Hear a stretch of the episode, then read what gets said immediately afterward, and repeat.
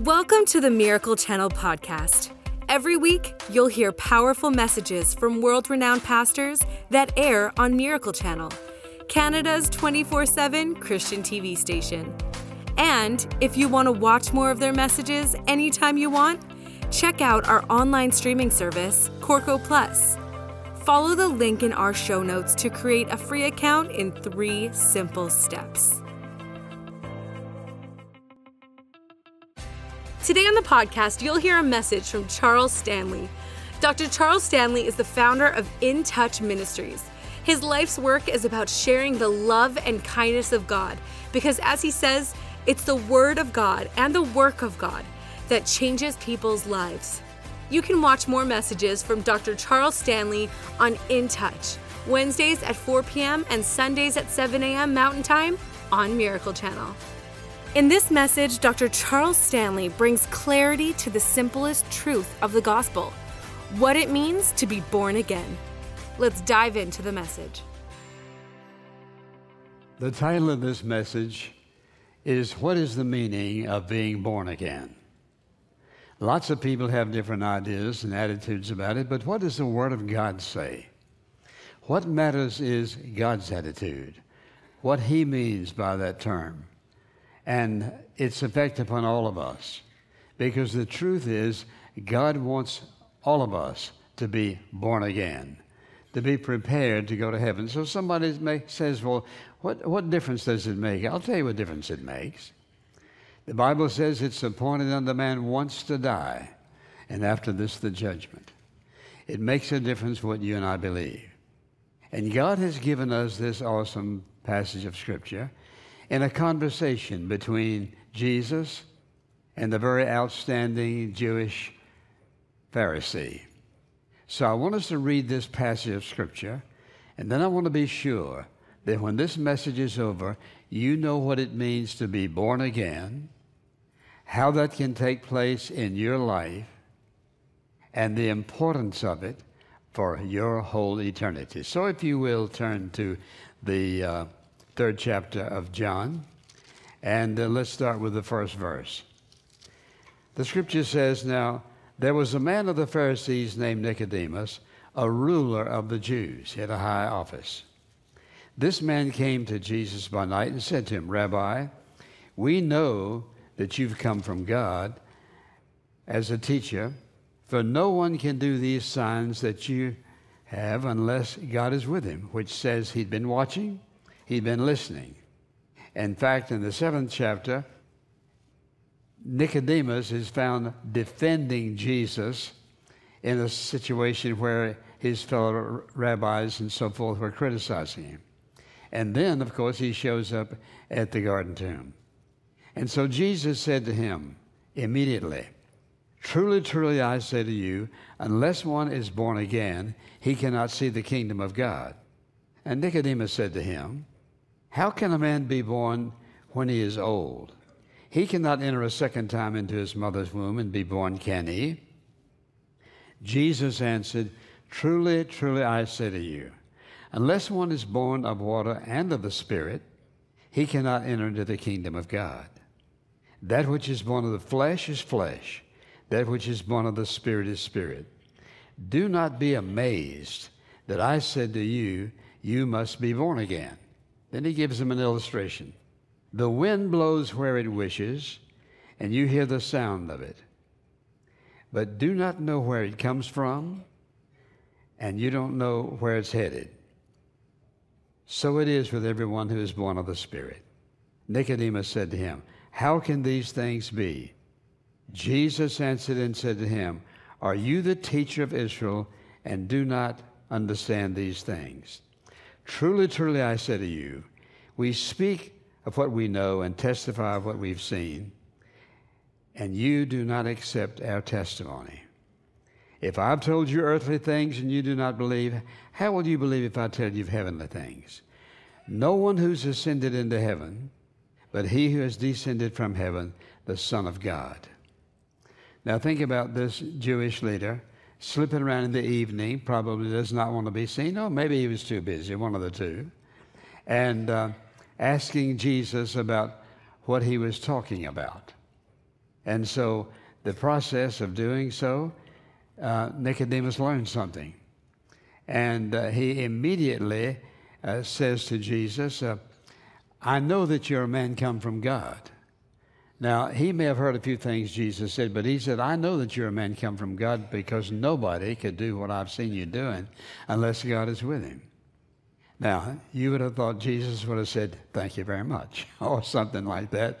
But Jesus immediately answers and says, truly, truly, I say to you, unless one is born again, he cannot see the kingdom of God. And so naturally, Nicodemus responds by saying, How can this be? How can you be born twice? How can you be born a second time from your mother's womb? And so he begins to answer it.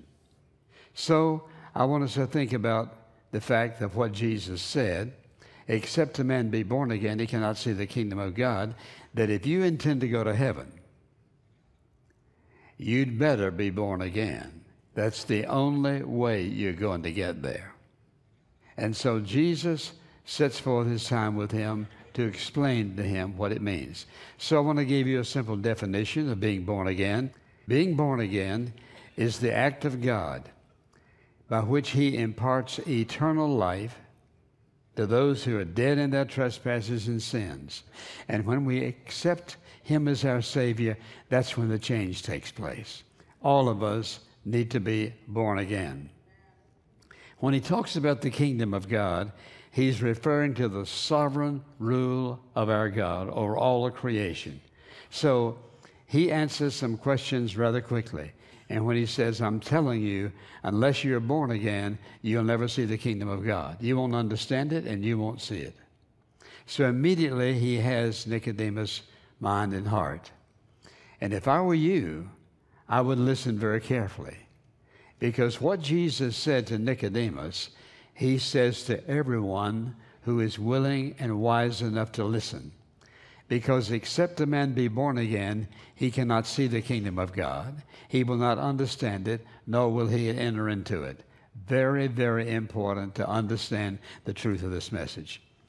And so when he said, unless a man's born again, he cannot enter the kingdom of heaven, the implication was that Nicodemus, with all of your education, all of your popularity, all of your power, you're not going to be there unless there's a change in your life, which had to be a humbling event for Nicodemus, for this itinerant preacher to tell him he wasn't going to heaven.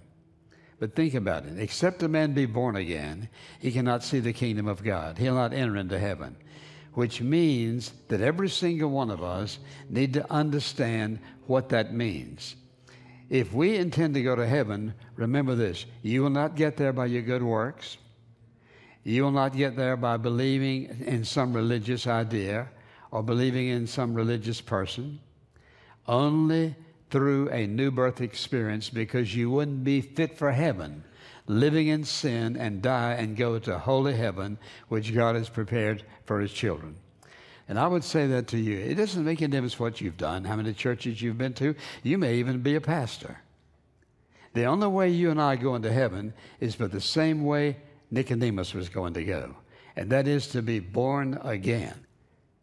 We understand the first birth, but Jesus put it in a way that's unmistakably clear. He could have said, unless you do this, that, or the other. And so we would have attempted to do this, that, or the other. But he said, born again. There must be a transformation within your heart and your life that is so absolutely crystal clear that you will know without a shadow of a doubt that you've experienced this or not. And so Jesus begins to explain it to him, and he tells him, he says, all of your life, all that you've done, that has not equipped you to go to heaven. So what's the nature of this?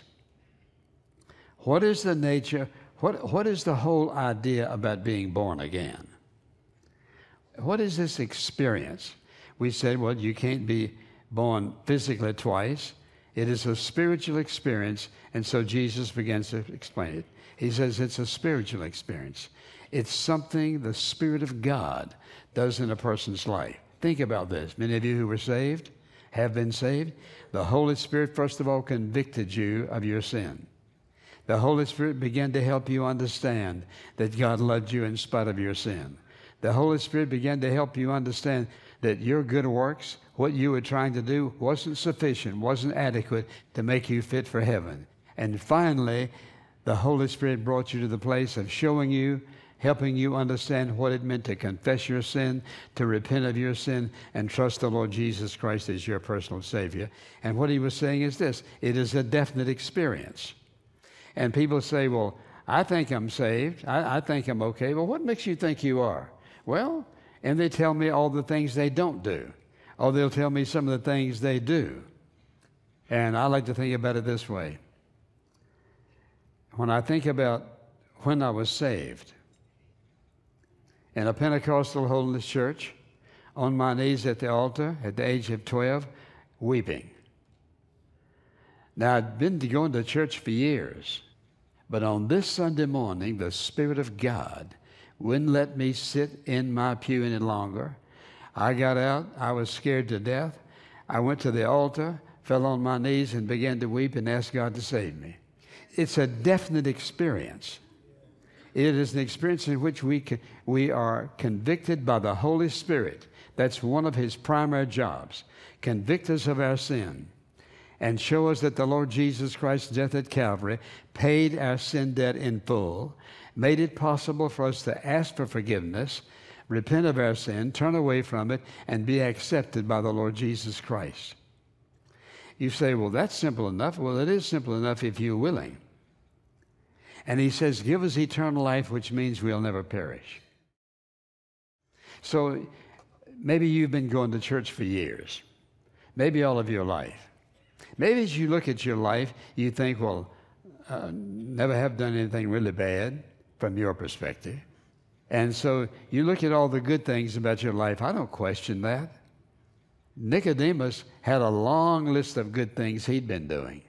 And Jesus said to him, except a man be born again, something radical has to take place in your life. If it doesn't take place in your life, you're not going to heaven. You say, well, when you were 12 years old, was that radical? It was radical for me. And what was radical was I suddenly realized I needed my sins forgiven. And if I died without Christ, I felt that I would be lost at 12. Whatever the issue was, God spoke to my heart and showed me I needed to have a change in my life that would radically change me. That hadn't changed. There's only one way that'll make you fit for heaven. That is confession and repentance of sin and surrendering your life to the Lord Jesus Christ. And he says, when we do that, we'll never perish. So when I look at Nicodemus and see what an awesome guy he was, and think about people today who could give you the same kind of look at their life. On the outside, everything looks right. God knows the inside. The truth is, all of us have sinned against God over and over and over and over again. And so what we do is we look at our sin and look at what we've done and what we've done religiously about it, the Lord Jesus Christ. Then the Word of God comes along. And when we face ourselves against the Word of God, things change. The truth is, we all need forgiveness. We all need to repent. We all need to surrender our life to God if you intend to go to heaven. So ask yourself the question today, just the way you are, do you think God would accept you into heaven just the way you are? You say, I'm not planning on going yet. Well, you may not plan on it, but something may happen. You may have to. The question is this, watch this carefully. Would you be ready? On what basis do you believe that you're ready? I can read your mind. You started thinking about all the good things you've done, all the money you've given, all the people you may have helped, all the kind of life you've lived, and you've never been in jail, and you've never done all of these things, but that's not the basis of acceptance into heaven. It's not what we've done. It wasn't what Nicodemus had done. He says, unless you're born again, unless there is a spiritual experience whereby you accept the Lord Jesus Christ as your Savior because the Holy Spirit has convicted you of your sin and made you realize you're not ready to meet the Lord. We are either ready or not ready. The only thing that makes us ready is our relationship to Jesus Christ. Nowhere in the Bible does it talk about our good works. Not by works of righteousness which we've done, but according to his mercy he saves us. And so he says to Nicodemus, except a man be born again, he can never see the kingdom of God. So what are the results, for example, in a person's life when they say, yes, I'm asking you, Lord, I want to be born again. I'm trusting you as my Savior. I'm asking you to forgive me of my sin. I want this radical change in my life. So first of all, that means there's a change in my relationship. Watch this. Your relationship to God before you're born again is you're an enemy of the faith because you're living a different kind of life. You're not for God. You can either got to be for him or against him. If you're living in sin, you're against the kingdom of God, against God. Well, I will never be against God.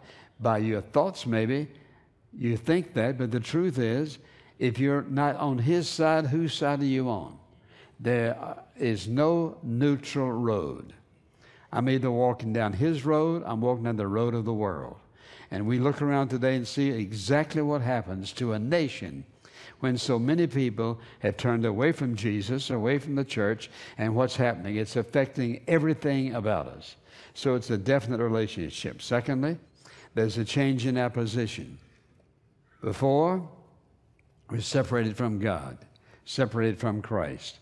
But when you are born again, that separation's over. That is, you're a part of the kingdom of God. Your name is written in the Lamb's Book of Life. You're a child of God, not for a season of time, but forever. You don't lose your salvation. You may cloud it up with sin, but one thing for certain, you sin against God after you're saved, the Holy Spirit living inside of you, to convict us of sin, show us the truth, make us miserable in order to get us back to God. So there's a change in your position with Christ. Now you're in Christ. Somebody says, what does that mean?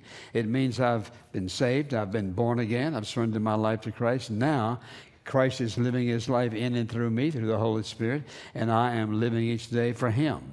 I'm in Christ. Change of relationship, change in my position. Then there's a change in attitude. You can't be saved and then have no change in attitude. Something happens when you are born again. Here's what happens. Watch this. The Holy Spirit of God, who convicted you of your sin, who showed you where you were, who showed you what needed to be done, and who gave you the wisdom to know how to pray and ask him to save you, the Holy Spirit of God working in your life is doing what? Changing your attitude. Now watch this. When you're saved, the person of the Godhead, the Holy Spirit, he's on the inside of you living out the life of Christ, convicting you of sin, assuring you, encouraging you, helping you in every way possible. The Bible says he sealed you. There's a definite attitude when you are born again. Then one other thing I think is necessary, there's a change in your destination. Listen, the closer you get to your destination, the more sure you better be. Because listen to what he says in the 5th chapter and the 24th verse of John. He says, for example, truly, truly, I say to you, he who hears my word, like you're hearing this morning, believes him who sent me, that is, believes God, has eternal life and does not come into judgment, that has passed from death unto life. Think about this. When you know that you're born again, one thing you don't have to worry about, you don't have to worry about getting lost. And people can tell you, well, if you do this or if you do that, you're going to be lost. No, remember this. This is why it's so important for you to mark verses. Mark verses. You've been sealed by the Holy Spirit, the Spirit of promise. Sealed as a child of God. That is, think about how wonderful God is. Not only has he saved you, not only have you been born again, but God says, now I want you to be sure all the rest of your life. I'm going to seal you with the third person of the Trinity. God has sealed you with his presence within you so that you don't ever have to wonder about if you can be saved and be lost. If you're living in sin and no conviction, more than likely you've never been saved. I'll tell you why. The Holy Spirit is what He's the Holy Spirit. He is indwelling you. He sealed you as a child of God. Therefore, when you sin against God, He, the Holy Spirit living within you, is going to convict you. You may live a long time with sin in your life and keep hearing this voice, this little quietness, but what about this? What about that? What about this in your life? And after a while, you may dull it down to a point, but you'll never dull Him down out because He sealed you as a child of God. You're forever a child of God. And the one thing you don't want to happen is to live your life and sin against Him, sin against Him, sin against Him, and feel less and less and less conviction about it because you're becoming hardened in your heart. The Spirit of God was placed in your heart to seal you, to assure you, and to give you wisdom and guidance and direction how to live the Christian life. That's what it's all about. If you know that you've never been born again, if you just think you have and not sure, whatever it might be, settle that issue today, right now. It's nobody else's business. It's you and God. Nobody else matters at this moment. You and your eternal relationship with God is the only thing that matters, and you're the only one who can determine what that'll be. You've heard the truth. It's a matter of praying. I yield myself to you in a new, fresh way, Lord, today. Thanks for joining us today. Make sure you subscribe to this podcast to hear more great messages from inspiring teachers like Dr. Charles Stanley. Rate this podcast and write a review if you haven't already. And share this message so others can be encouraged by this teaching too. So subscribe, rate, review, and share. We hope you were inspired by today's message. God bless.